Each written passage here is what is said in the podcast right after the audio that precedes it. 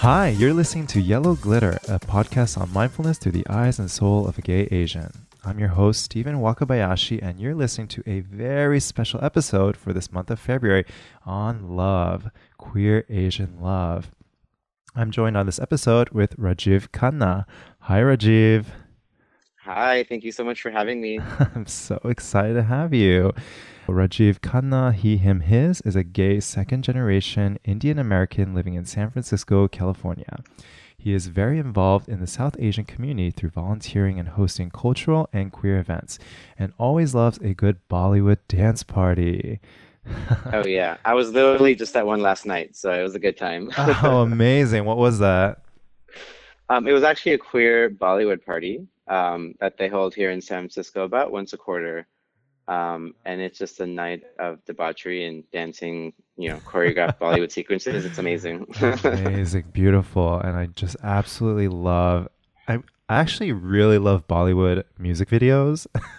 yeah, they are so interesting. They're first like really elaborate, and they have oh, this oh, yeah. like beautiful, intricate storyline, and it's so dramatic. yeah, my life is pretty much a Bollywood movie, and I've accepted that. Uh, just like cue the music, cue the lights, oh yeah, cue the colors. yeah, I'm I'm all about synchronized dancing. Um, so anytime I can learn a routine and make everyone around me learn it and do it to the beat, that's that yeah, gives me life. So yeah, amazing. And so we connected through our mutual friend Suds, who I absolutely adore, and because I adore him, I feel like I'm gonna adore you so much on this podcast. I hope so. yeah. And so, first question for you is, you know, I we connected earlier before this show, and you mentioned you grew up in Rancho Cucamonga near Los Angeles. That's right. Yeah, the fabulous Rancho Cucamonga. yeah, and so and that's really close to my hometown of West Covina. It's about like 30 minutes away, give or take, right? Mm-hmm. Yeah, and, the Greater LA area. yeah, yeah. And so I'm just curious from your perspective as an Indian man, let alone a gay Indian man in Rancho Cucamonga, what was it like growing up in that community? Yeah, so you know, my parents immigrated from India um, back in, I believe it was 1985. Um, so it was a really different time back then. Um, they were probably the only, maybe one of the few Indian families in Rancho Cucamonga. Um, so it was just it was very apparent that they were different and that we were different. Um, but I think I was lucky enough that at least growing up in elementary and high school, I didn't see it too much um, because I kind of had this group of other friends of color that we kind of all banded together and hung out. Um, so we kind of found our own little sanctuary there, um, which was which was really nice. Um, in fact, uh, so I had a group of twelve friends in high school uh, uh, six guys, six girls, and it's pretty funny that um, over time, all six guys ended up coming out. Uh, over the phase of like yeah over the phase of like three or four years. And no one had any idea when we became friends that we were all gay. What? That is yeah. uh, uh what was that like? So who okay first question is out of the six out of the six boys which number were you? Were you in the beginning or were you in the later part Definitely later. I think I was okay. fifth. Oh yeah. wow. Okay. And what was it like when when the first friend was just like, "I'm gay"? What was that like? I, you know, I think the first one kind of pushed us all further in the closet just because we were like, oh, but we're not, you know, like it was kind of like a shock to all of us because we hadn't admitted to ourselves back then. Uh, oh, but by the yeah. third, by like the third or fourth person, like, okay, we get it, we're okay, you know. Yeah. Wow, that's interesting. And also, you know, from my perspective, back in the 90s, Rancho Cucamonga was not very Asian, right? Not at all. Not no. at all. Um, yeah. So I went to a high school with, I think, uh, almost 4,000 students. Um, and they had, yeah, they had maybe 10 Asians at best. Wow, um, wow, wow. Yeah, so that was um that was really apparent and I think because of that I wasn't really into my Indian culture as much because it was, you know, I wanted to assimilate, fit in, whatever. Um, to the point where I'd actively say like, oh, like, oh, I don't do that. I don't hang out with Indians. I don't uh, want to eat the food. You know, I was I was very actively against it up until uh, college, actually. Um, so that was that was just looking back on it now. It was just such a weird time for me to be so just kind of antagonistic against it. Yeah, and, and what was that turning point like of going from I don't really identify with my ethnicity, my parents' experience, but in college, what was that turning point? Yeah, it, it was a huge turning point because I now call myself the Queen of the Indians. Um, so went pretty Yeah, far. yeah. Um, so I think when I went to college, you know, I think everyone who goes to college kind of experiences when you first show up, you don't know anyone, right? Um, so you immediately look forward, uh, look to build uh, a community of some sort. Um, and it's kind of easy to just fall under like a community that you've kind of been exposed to your entire life. Um, so I just naturally gravitated toward, gravitated towards like the Indian groups that existed on on campus. Um, and I went to UC Berkeley, um, so there were Ah, a more. plethora of Indians yes. there.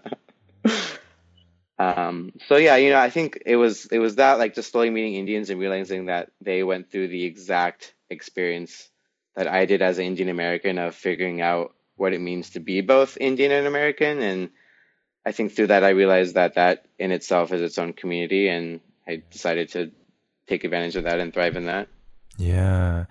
And you also bond. What I've noticed is as I was exploring my Asian identity, especially coming from this white or white passing community uh, growing up, uh, you I found that I bonded with friends over this experience of assimilation too.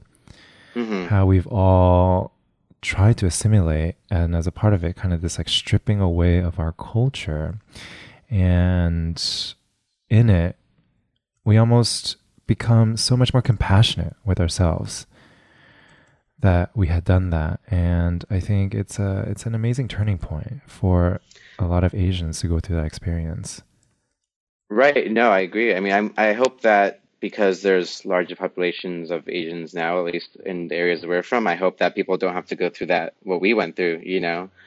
Um, because it was it was tough, and I think it back then we didn't even realize it was tough. It only it's only until now we realize like, oh, we actually had to go through a lot, and we had to ignore and hide and suppress some stuff that we didn't realize we were doing.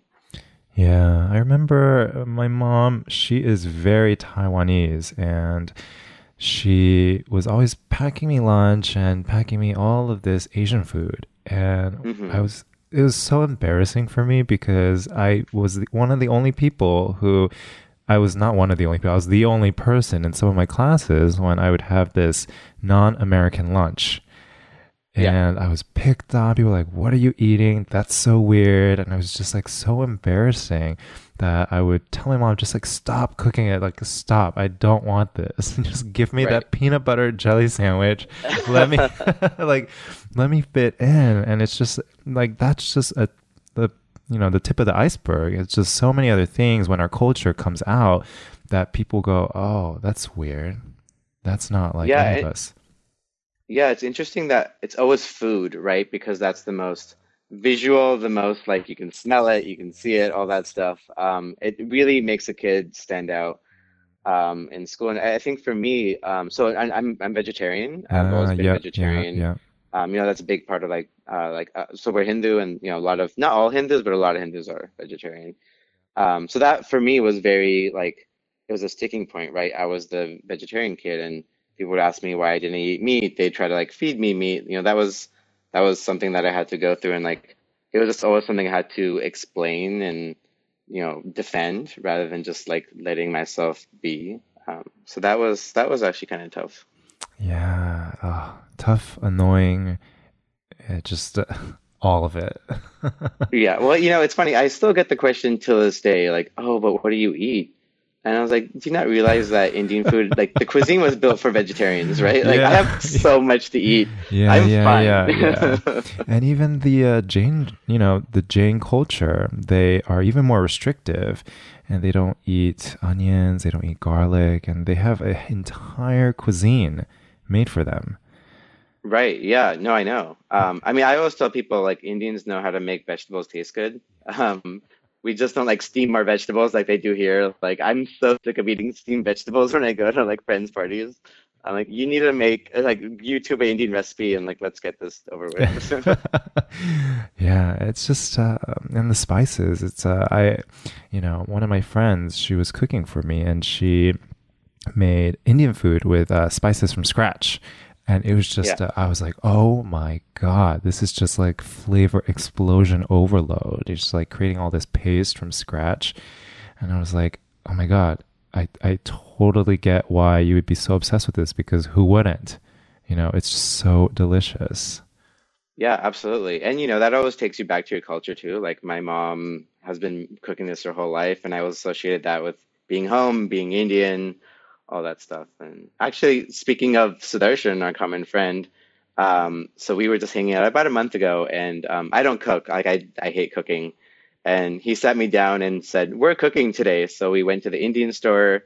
We bought all the spices, all the vegetables, and we made this like three course Indian meal, and it was delicious. And now I think I'm gonna cook now. So yeah, and you just uh you start small, right?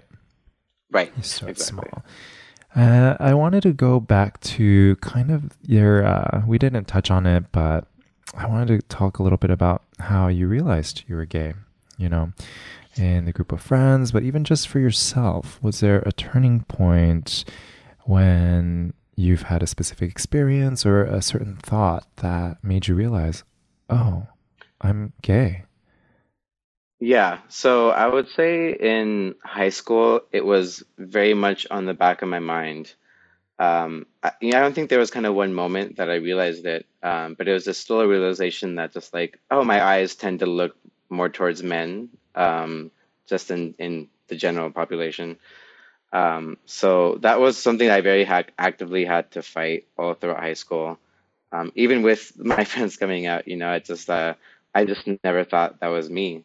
Um, and it wasn't until college when, at the same time, I was kind of exploring my Indian identity, I was exploring my identity in general. Um, and I remember sitting in class one day, uh, at some lecture or something, and I think it just hit me, and I was like, "Oh, damn it! I think I'm gay." Like, hit me like a brick wall, and I was like, "All right, well, let's do this." What class was Um, that? well, I wasn't paying attention, so I don't know. Ah, that's so funny. Was it was it like a classmate or was it a professor when you were just like, oh, I'm gay? I think I was just in my head. It was sophomore year of college, and like the whole first year of college, I was in my head about you know what I want. Um, especially because everyone around you, you know, everyone gets to college, they're having fun, like meeting people, dating, and that just never interested me. And asking myself why, I reached that answer one day in class. So Ah, yeah, and yeah, I think culturally too, uh, Berkeley is so so different from Rancho Cucamonga, and people are more expressive, but being out is a lot safer too. oh yeah, absolutely. Um, right. I think you know, there's always that fear of when you come out, you're going to be rejected. People aren't going to talk to you. They're going to look at you different. Um, and in fact, I didn't even like I came out to myself in sophomore year, and then I didn't tell people until junior year. It took me a whole nother year to to do that. Um, but when I did start telling people, no one was shocked. Um, they were like, "Yeah, we know. We were just waiting." Um, and yeah, I didn't receive, and not only did I not receive any pushback or hate or whatever, I received just so much support from everyone I knew. Um, so that that made things a lot a Yeah. lot better. Gotcha. Amazing. Uh, for myself, navigating being gay was something I went through college too. And it's interesting because I was out to my friends, out to all the people that I worked with, but who I wasn't out with was my family.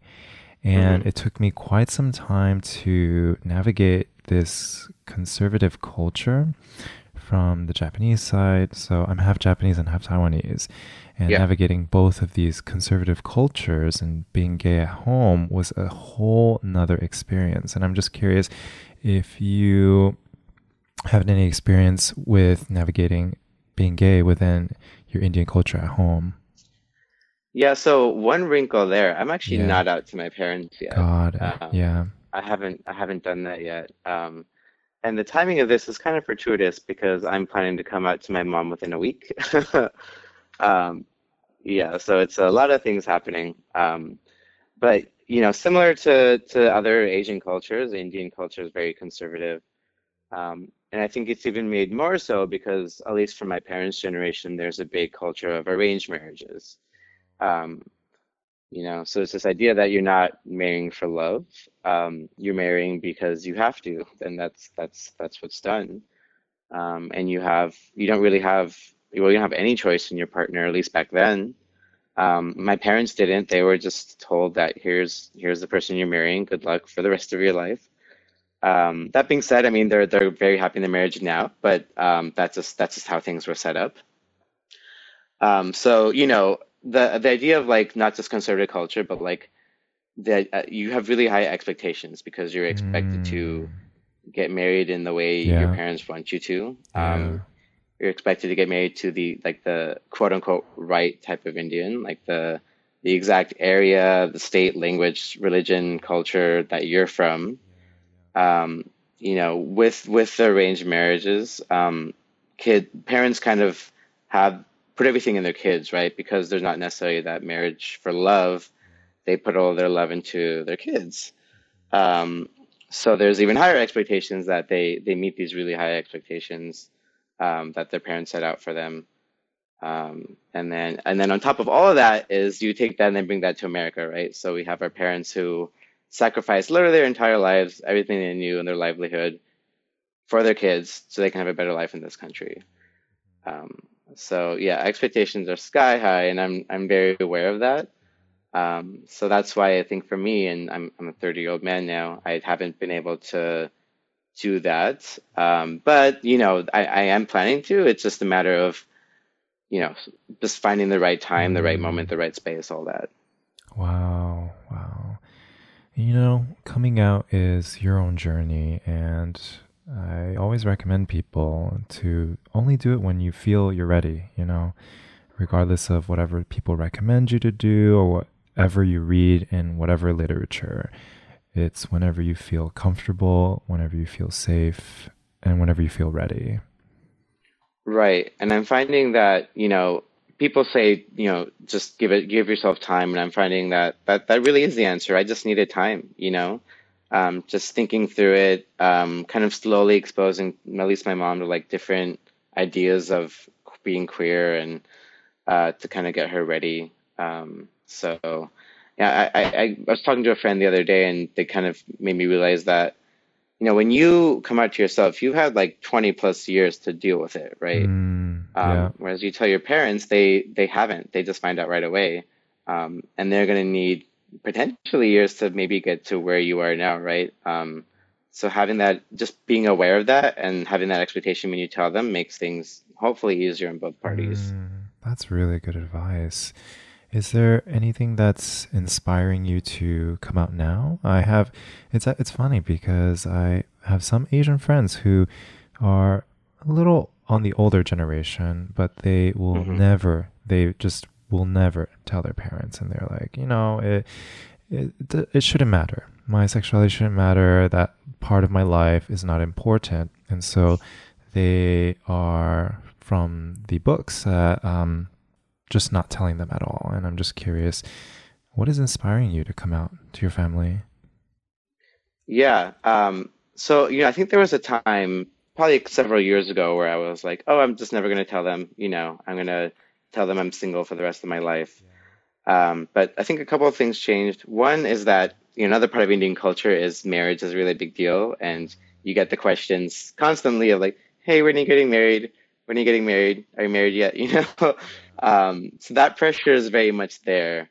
Um, so I want to hopefully alleviate that a little bit by, you know, yeah, hey, I'm still going to get married, but maybe not exactly how you expected. Yeah, yeah, Um, so I want to tone down those expectations. yeah. Um, and the other reason is that I think as I get more comfortable with my gay life in San Francisco, um, and just fully realize what I want my life to be, I realize that I, I, I I can't live with this lie that much longer. Um, because I, I do have a close relationship with my parents, and there's this huge, gigantic part that they don't know about me. Um, so I, I want them to know the whole me because that's who I am and that's who they gave birth to. And Um, so hopefully that uh, that goes well. Mm. Yes, I I definitely hope it goes really well too. And whatever Thank you. happens, yeah, you definitely have a whole community that supports you with whatever you decide to do. So, you know, regardless Yeah, of what we talk about on this podcast or, you know, what we do in our regular life, you know, I'm a resource and uh, I hope you can also reach out to your community for support as well. yeah. Thank you so much. Um, I'm realizing, you know, just like simple conversations and getting little little nuggets of advice really go really go far. And one thing I wanted your thoughts on. So, I have noticed as a part of doing my work, creating spaces, and even just a larger context of just a conversation of who is an Asian in media, oftentimes when people refer to Asians, they typically just refer to East Asians, right? Koreans, Right. Chinese, Japanese. And I think lately they are being more inclusive with Southeast Asians. So uh, they're hmm now starting to think about Thai people, Cambodians, and Singaporeans. But oftentimes Indians and South Asians are left out of that conversation. And so I'm hmm curious from your perspective, why is this the case and what can we do to be more inclusive? Yeah, no, that's a great question. Um, right, I think the South Asian identity is seen as so different, you know. Um, and I think even within the South Asian identity, there's just so much there. Um, there's Pakistan, India, Afghanistan, Sri Lanka, Bangladesh, Nepal. Um, and then within India, pretty much each state is almost like its own little country. Um, so there's just so much there. Um, and uh, I think, at least what I've observed, is that from an American standpoint, I think because of like physically we look different than say East Asians. Um, there's always just been a very like never being able to associate those two together, which has been really unfortunate because I think just generally uh, Asian culture has a lot of similarities. You know, we talked about the the conservative aspect of it, but not just that. There's like the family values part of it, right? Like family is very important, community is very important. A lot of those values are really shared across the Asian continent. So I think trying to focus on that and talking about what brings us together and makes us Asian is is the Mm, way to go. yeah, yeah, yeah. And I think we all can do a better job of whenever we say Asian, being more inclusive with representation of South Asians from all different areas of the world. Right. Yeah, exactly. Um, and you know, I I would say at least in the last couple years, South Asian representation has been has been growing a lot, um, which has been great to see. I think people are kind of realizing that there's a lot of us. Um, yeah, understatement of the century. Um, and that, you know, we have something to say. Um, so that's been really encouraging to see. Yeah. It's uh, China. China and India are two of the most populated countries in the entire world. Right. Yeah. I mean, that's just by sheer manpower, human power. Um, there's so many people there than in the West. Um, but just because the West has just such a cultural dominance over the East, um, I, it, it's hard to forget just how how different it is over there. But um, I think we've we're slowly starting to see a change, and as East Asian, South Asian, Asian culture in general becomes more visible in the West, um, then people will realize that we're uh, we're not that different. Exactly, exactly. And what I'm excited about is a lot of the technologies, especially from China, but also a lot of the technologies from India, are starting to become much more massive. And, you know, uh, like their version of Amazon slash uh, Alibaba, they have Flipkart, you know, and it's hmm becoming larger and larger and larger. And I think it is hard to ignore these identities and these cultures once they become dominant players in the larger capitalistic ecosystem. And I'm really excited about just these companies, these organizations getting bigger, and not just for the country, but also really for representation in the global ecosystem.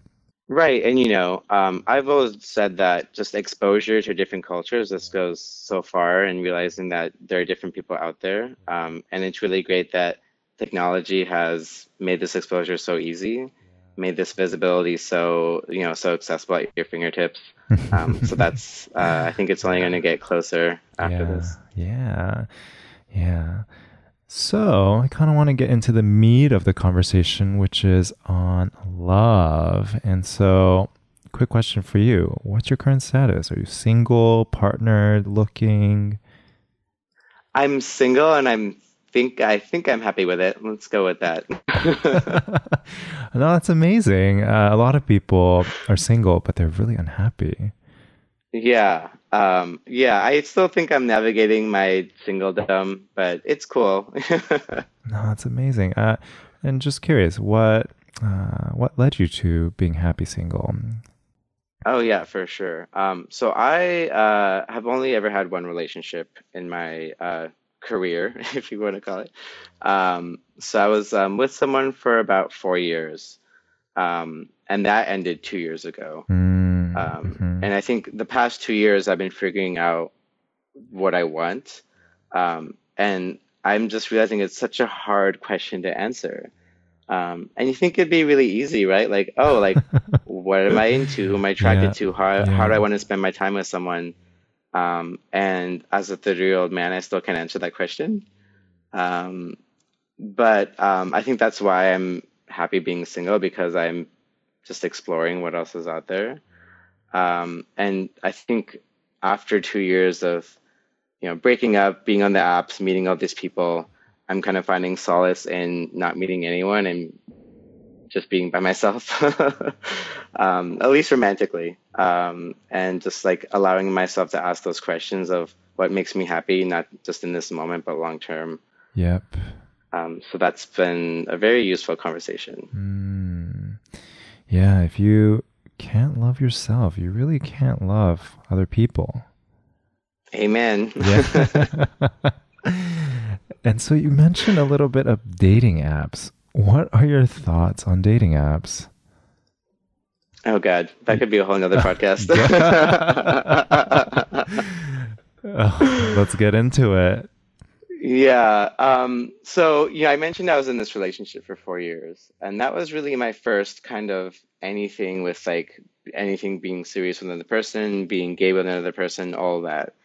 Um, so I hadn't experienced the apps until my late 20s um, because the whole, you know, it was a monog- monogamous relationship and I was happy in it at the time. But always in the back of my mind, I had this thought of like, oh, I wonder what the apps are like, especially because it's almost like this requirement that if you're gay, you have to be on the apps. You know, you have to just experience that life um, because because everyone else is, and that's just how people meet each other these Yeah, days. it's all it's Um, all over social media too. Everyone's taking screenshots of their apps, and it, it's it's so commonplace. Right, exactly. Um, I mean, so I actually met my ex in person at a bar, which Wow. when I was telling people that, they Yeah. were shocked. They're like, "You met in person? You didn't meet over an app?" yeah, yeah, yeah. So that shows how much times have changed. um, so, you know, when I did eventually uh, got out of that relationship and, and joined the apps, um, I think there was that initial excitement of just like, oh, like a kid in a candy store. Um, but once I realized just how much work it is just to meet people and have like meaningful connections, um, I realized that it's um, not something I think I want to spend a lot of time on you know, I, I, I think I've been really lucky though in that the first year I met some of my best friends today uh, through the apps. Really, Um, really. Yeah, and I, that's one thing I did not expect. Um, you know, like I kind of go went in like, oh, I'm single. I'm just gonna hook up a bunch. Great, this will be fun. Um, Yeah. But then uh, as you meet people and you hook up with them, whatever, I'm like, oh, these are actually cool people. I should be friends with them. That is so Um, fascinating. Did you did you meet up with them with the intention of hooking up, and then you realize you were friends, or did you? I'm just so curious how that happened. Yeah, so usually it's like you meet with the intention of hooking up, and then you know you realize like, oh, you have stuff to talk about after, and then we ha- we hang out after that, and then I become like I kind of friend zone them, right? So I'm like, great, that's how we met, but like now we're friends, so we're not going to do that anymore. um, and it's worked out really well, and I've made some some great connections there. Um, to the point, yeah, to the point now where I I, I have like at least the first year I did have like a lot of like just regular hookups that weren't um, that didn't lead to connections, and I I think I'm kind of over that just because I get way more out of say you know I don't know 20 minutes of a hookup versus like months and months of an actual relationship with someone like building a connection. Um, and again, not to not to yuck anyone's yum, and uh, if people want to hook up, that's great, that's awesome. Um, I had my phase, but I'm realizing that um, okay, like I've had it, and what's next? Where where where can I take it from here? Yeah. Wow. Yeah. Uh, you know, different flavors for different people, but it, the dating apps are really suited just for people who really want a lot, you know, a lot of different uh, hookups and really quick hookups, you know. I feel like you send a couple messages and then all of a sudden you get a dick pic and you're like, oh. like, well, if, it, if it's 2 a.m., that's okay. But if it's like brunch time, I'm like, let's have a conversation. I, I was like, what? I was watching someone use the app. It was so I don't know, it felt a little intrusive. I was just standing in the subway here in New York City and someone was sitting yeah. down. I was standing up and I wasn't even trying to look. They were just using their phone right in front of my face and they're on yeah. Grindr, and they're just flipping through all these messages and flipping through dick pics nonchalantly and i was like oh my gosh this is really intense. Clutching your pearls. Yeah i know. I was like oh my i'm like sweating here. I don't know. I was like oh my gosh. It's just um it's so interesting because we went from you know, let's say 15, 20 years ago when it was so taboo, right, to even have a dick pic in a photo, let alone send it to people. And now it's just almost like a business card. Some people I've mentioned. It's just like you send it. it's like, That's yeah. I'm like, yeah. interesting. Okay. Well, and you know, the one thing I'm very wary with that is like, I'm scared that like you almost depersonalize it, right? Like, they're just like, people are just like transactions, they're just pictures. You don't realize there's an entire personality and history and like story behind each picture and each person. Um, and it's so easy with so much choice and just how easy it is to get this stuff um, to to not realize that. Um, so I'm trying to get better better at that. You know, I'm realizing like yeah, this is great, but like I want to just get to know the the person behind that too because you're here for a reason and I'm here for a reason, and let's talk more about that. Yeah, for sure, for sure.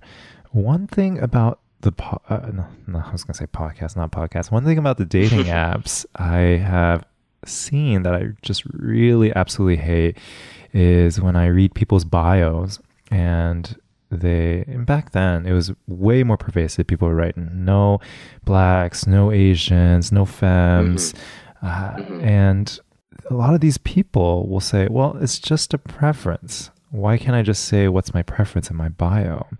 And I'm curious if you have a perspective on this. Yeah, well, you know, it's I agree. You used to see that a lot more, but you still see a lot like people say masc all the time. Um, yeah, I'm masc, and I was like, I really like don't know what that means. Um, but it's fine. it's um, I mean, yeah, obviously it's really unfortunate. Um, yeah. I think uh, you say it's just a preference, but you're already making prejudgment about someone, right? Um, you're you're judging them based off of like the color of their skin, um, their behavior, the way they act. Um, but I mean, who someone is, their actual personality, you're not even letting them get to show that to you um, if you're you're setting up all these judgments beforehand. Um, so I mean, yeah, it's a preference, but like, is it? You know, like, how do you have a preference against like an entire group of people?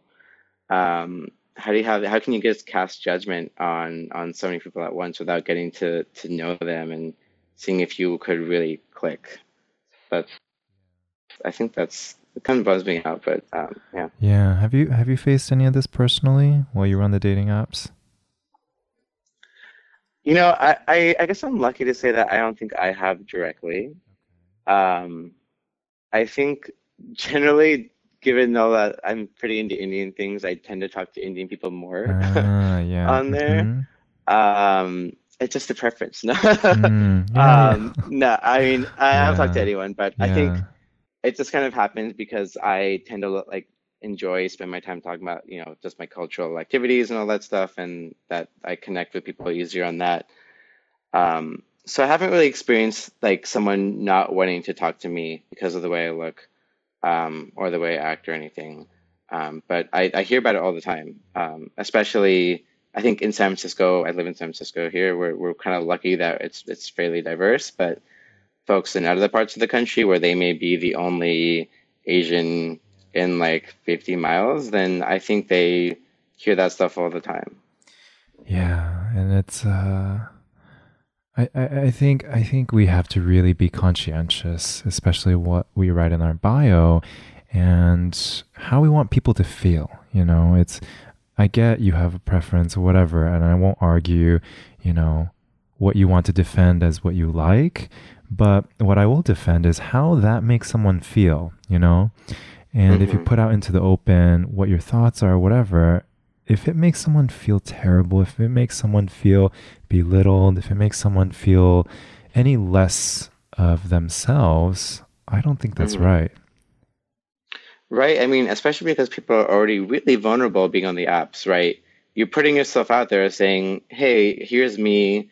I want to meet strangers. It takes a lot just to get there.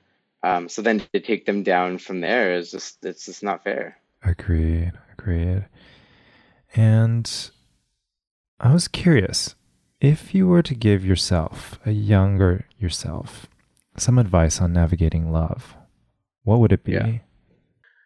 That's ooh, that's a good one because I feel like I still need that advice now. um, yeah, you know, so I guess tying back to what I was talking about earlier, um, and this kind of answers the reason of why I want to truly come out is um, I think I've held back on really being able to give myself to someone and really being able to love because I'm not fully out, right? Um, I I feel like I because that person will essentially be a lie to say my parents and my family. Um, I don't want to like commit to someone. I don't want to give in because that's not fair. Um, I want to be I want to be fully out. Um, so I'd I'd say you know at least to my younger self like figure that stuff out first. Um, figure out who you are before you want to love someone else because once you have someone else there you have an entire set of emotions and you know just this whole plethora of issues to deal with. Um, it's a lot of variables in play. Um, so the more you have a better sense of who you are, I mean, you're never going to get fully there because that's something that we try to figure out our whole lives. But um, the more realized you are, at least in your, you know, your queerness, your homosexuality, um, that's only going to make things that much easier. Yeah. And what is some advice you can give to somebody to become more confident about these identities? or to explore it further? Yeah. So when I first came out, at least to myself back in the classroom, um, I remember thinking that that same day, oh man, I must be like the only gay Indian in the world. Like I really thought that it just wasn't common. There wasn't anyone else like me. And it's over these 10 years, I realized, oh, wow, there's a lot, you know? Um, so really realizing that you're not alone um, people are going through the exact same struggle um, and they understand just these the nuances of what goes into being gay and Indian. Um, so whatever resources you can take advantage of and like find either individual people, organizations, anything, and just having those conversations. Um, try to do that. Try to do that as early as you can. Um, you know, especially because like you do it without shame. Like people are there literally to help you um, to make sure that you don't have to go through what they went through. Um, so just just embrace that. Oh, that's amazing. And I know you are involved in quite a lot in uh, San Francisco, and I'm just curious. too much. I'm just curious if you could share with the listeners just uh, what do you do? What are you involved in in San Francisco, and what they can use as resources? Yeah. Um, so I'm involved in kind of two big projects or volunteer opportunities here in San Francisco. Um, the first is called Asha for Education. Um, Asha actually means hope in Hindi. Um, so we, and it's a national organization, and there's a chapter here in San Francisco. Um, and we raise money for education projects in India. Um, so the idea is we fundraise money here and send that to like really small scale projects in India that, that could use the funding. Um, and I fundraise by planning an event called Holi, which is the Indian Festival of Color. Um, so I'm sure people have seen like Indian people covered in color the, on the internet. um, that's, that's what that is. It's Holi. It happens in the spring. Um, and I've been playing that event for actually about 10 years now. Wow, Um, wow. yeah, back in college and now in San Francisco. Um, and it's something I'm super passionate about. Um, so that's coming up actually in just about a month in San Francisco. Um, and if all goes well, we're hoping to have up to 4,000 people there. Oh, Uh, wow, wow. yeah, so it's a it's Yeah. a hopefully big deal. yeah, yeah. Um, and then the other thing I'm involved in, and this is actually fairly new, um, there's a queer, trans, GNC South Asian organization um, that just started uh, in, San Francisco in the Bay Area, which is called Parivar, um, which means family in Hindi. Um, so the idea is, um, you know, through this organization, we create events, uh, uh, hold space, panel discussions, create safe spaces um, for those that members of that community. Because you know, as I mentioned, kind of, uh, I guess my theme through this whole conversation is um, the idea that you're not alone, being Mhm. both queer and South Asian, because Yeah. there are people who are going through that all the time. Um, so the, the hope of this organization is to create areas for those people to not only meet each other, but be visible for that community um, in the greater San Francisco area, uh, Bay Area, um, and just create those resources for them. Uh, So that's Mm. fairly new, and let's see what, what that'll turn into, but I'm very excited about it. Oh, amazing, amazing. And yeah, we'll include the organizations and the names of them in the show notes. So definitely check them out. I think you should definitely you. check them out. Yeah, you sh- I think uh, people should check these out regardless of if they're South Asians, you know? I think. Oh, uh, yeah. Yeah, I think it's always great to check out other organizations to learn how we can best support each other, you know? Absolutely. And you know, I think one of the reasons I love planning the first event I talked about, Holi, um, is because it's one that appeals to literally everyone, right? It's just a day where you come, you dance to great Bollywood music, you throw color on people. Um, we have people in San Francisco who come from literally every background that you can imagine. Um, and they all come together as like one big community and just have a good time. Um, so it's a really great just experience to really let people learn about Indian culture, but just just have fun, you know. So it's great. Amazing. And Holi looks so good on uh, social media. It's so colorful. You have like everyone covered in all of this color. And uh, I think I think it's such an amazing opportunity. Yeah, it's great. Um, yeah, you know, you wear white when you first show up, Yeah. and then by the end you leave you leave like a rainbow. So yes, rainbow. Okay, so I have some quick rapid fire questions for you at the Okay. end. Okay, are you ready? yes. Okay, so first question is what do we need more of in love? Ooh, um, I would say awareness, Mm, um, awareness of oneself and awareness of the other person and where they are on their emotional journey. mm, amazing. And kind of on the flip side of that, what do we need less of in love? Uh, I, maybe expectations. Mm, You know, just having unfair expectations of where you think someone should be versus where you are. yeah. Mm, that's a good one. And last one, what is inspiring you lately? Um, good question. Uh, probably my friends. Mhm. Um, I'm surrounded by a really good group of people, um, and I thought if I see them just doing amazing things, I want to do it with them, and we can just support and inspire each other. Mm, amazing, amazing. Well, thank you so much, Rajiv. It was an absolute joy to have you. Thanks for coming on. Yeah, I appreciate it. This is really fun, actually. So thank you so much. Yes. And quick question for you How can our listeners find you or reach out to you? Oh yeah, uh, I'm on Instagram Mhm. at Raju the Boy, R A J U T H E B O Y. Mm, okay. Slide into your DMs, right? Go for it. Amazing. And that's it for this episode of Yellow Glitter on Love. And if you want to get in touch with me, you can reach out to me via my Instagram at Stephen Wakabayashi. And with that, thank you so much, Rajiv. It was such an absolute pleasure. Thank you. Amazing. And with that, so much love for you and hope your day can be a little bit more mindful. Bye now.